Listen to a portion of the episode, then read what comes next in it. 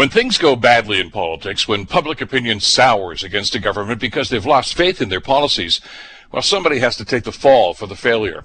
In the case of the Ontario government's monumental botching of dealing with this catastrophic pandemic, it appears that Doctor David Williams, Ontario's chief medical officer, is going to be the fall guy for this epic fail. Now, make no mistake about it, Doctor Williams is waist deep in culpability for many of the wrong-headed and ill-timed pandemic policies. He's one of the last medical experts to acknowledge that the COVID nineteen virus was airborne, and he flip-flopped like a fish out of water on lockdowns and targeting workplaces as a primary cause of the spread of the virus.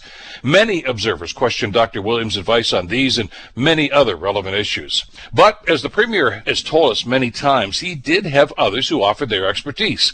We know that many members of the Ford government science panel offered differing opinions on views on these key issues, but the Premier seemed to ignore those opinions and told us that he looked to Doctor Williams for the definitive policy advice. Throwing Doctor Williams under the bus is a classic case of political deflection. As the Premier has constantly told us, the buck stops with him. Bad policy that may have prolonged Ontario's pandemic nightmare rests with Doug Ford and Doug Ford alone. I'm Bill Kelly.